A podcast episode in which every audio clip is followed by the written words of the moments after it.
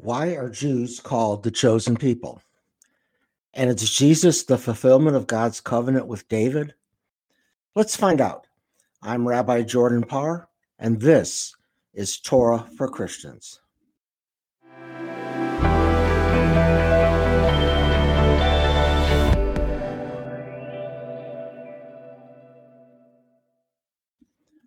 Welcome to Torah for Christians. I'm Rabbi Jordan Parr. God's Brit, the covenant that God made with the Jewish people, is an eternal one. Yet there is no one overarching Brit in the Hebrew Bible. There are at least three different covenants, each with its own importance for ancient Israel, for Jews today, and for Christians. While God made a covenant with Noah, by which God would never again destroy the earth by water, the first Brit God makes with the Jewish people is with Abraham.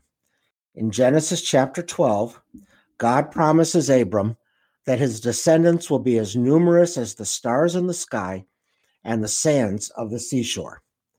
God designates the land of Canaan, later known as the land of Israel, as a permanent home for Abram and his descendants. When we later meet Jacob dreaming of a ladder reaching up to heaven, God promises that Jacob's descendants will spread from the western sea eastward and from northern Canaan to the Negev. The exact dimensions are vague. According to Professor Michael Grisanti, this type of covenant is called a grant covenant. God, the grantor of the covenant, makes a promise to a vassal, in this case to Abraham, Isaac, and Jacob, in a sequential reaffirmation of the Brit. God promises land and descendants, but expects nothing in return. God says in Genesis 12, "I will make of you a great nation, and I will bless you. Those who bless you, I will bless, and those who curse you, I will curse. And all the families of the earth shall be blessed through you." God is the ultimate and unconditional guarantor, but Israel has no obligation in return. It is only in a later chapter that God adds a sign of the covenant, circumcision, called in Hebrew Brit Milah. Yet the original covenant makes no mention of any obligation. In contrast, the Mosaic covenant is like a treaty. God's promise is still present, but this time, Israel has obligations.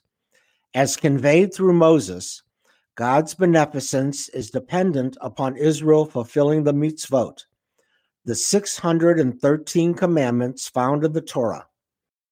As we read in Leviticus chapter 26, "If you walk in my laws and observe my commandments and do them, I will grant your rains in their season and give the earth abundance." Observe the mitzvot, and God rewards Israel. Failure brings about the destruction of the people, removal from the land, and a separation from God and God's love. God's Brit, God's covenant with Moses, is dependent upon the Israelites following the terms of the agreement as laid out in the Torah. The third major Brit of the Bible is the Davidic covenant, found in 2 Samuel chapter 7. Like with Abraham, this is a grant covenant. God promises to make David's name great. In addition, God's promise to Abraham finds its fulfillment with the territorial expansion of the Davidic Empire. The unique promise of the Davidic covenant is found in chapter 7, verse 12, that the seed of David shall never depart from the throne of Israel. And in verse 15, God promises that "I will never withdraw my favor from him." God granted David and his house eternal rule over Israel. And for over 400 years, a descendant of David ruled over Judah. This is the origin of the concept of the Jewish Messiah. When the Davidic dynasty came to an end with the destruction of the first temple, the Messiah, as a son of David, kept God's promise alive.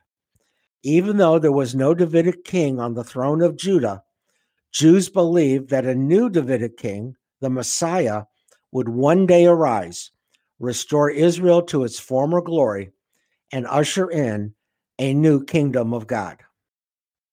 We'll see how this plays out in Christian thought after a short break. I'm Rabbi Jordan Parr, and this is Torah for Christians.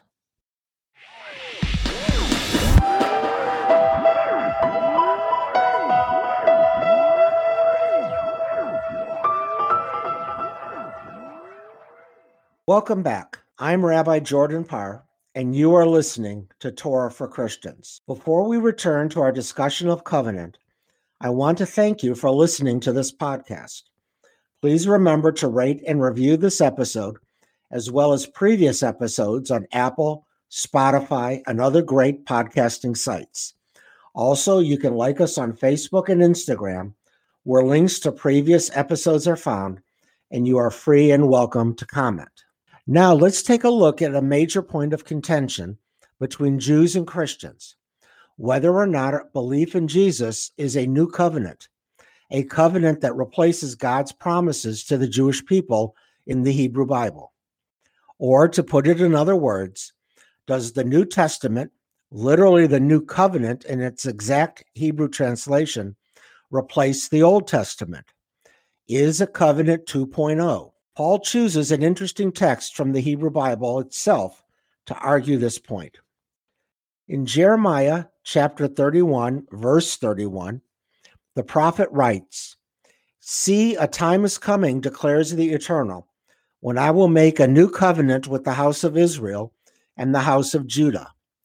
In Hebrews chapter 8, Paul asserts that God replaced the Jews with a different people worthy of the divine covenant, namely the Christian church, because they reject Jesus as the Messiah, the Christ.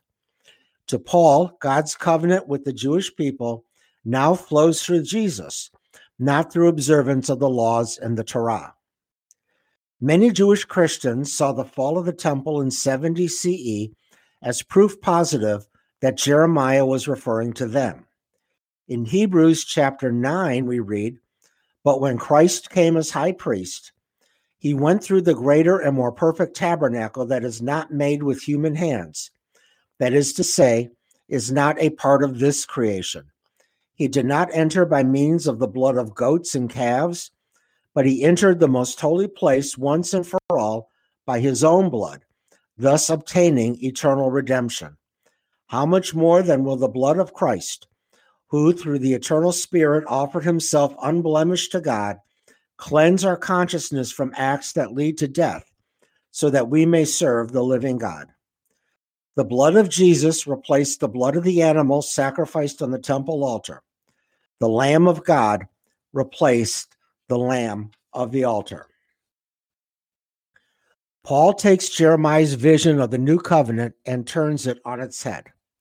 To Paul, the blood of Christ replaces the temple sacrifices and atones for human frailties. Only through Christ can a person achieve salvation.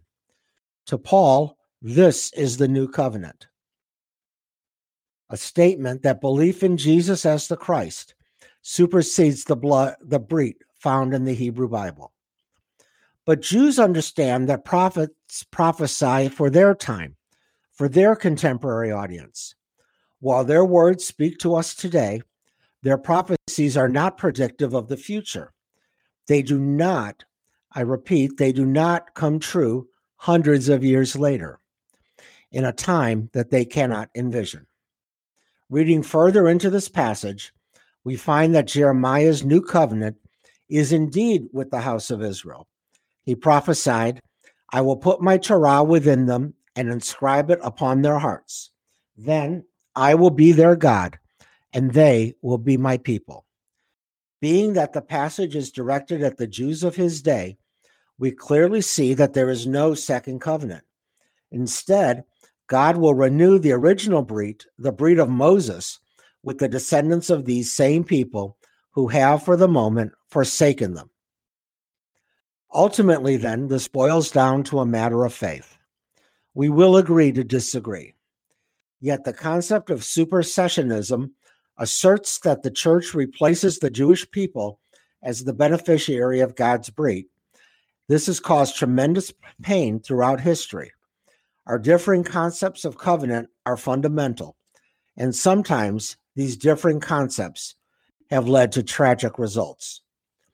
Perhaps if both faiths put their trust in Abraham and realized that Christianity grew out of Judaism, both our faiths can benefit from God's promise to Abraham that those who bless you, God will bless.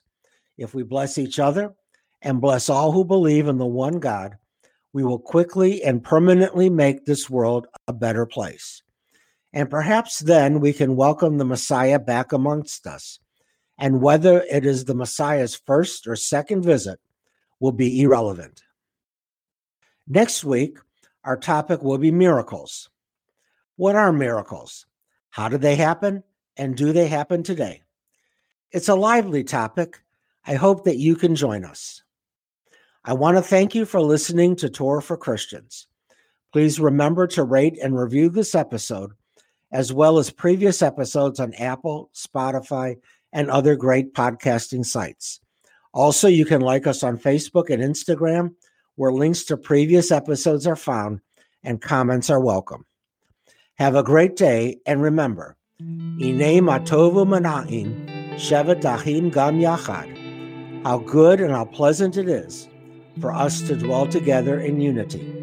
Lehitraot, till we see each other again. I'm Rabbi Jordan Parr, and this has been Torah for Christians.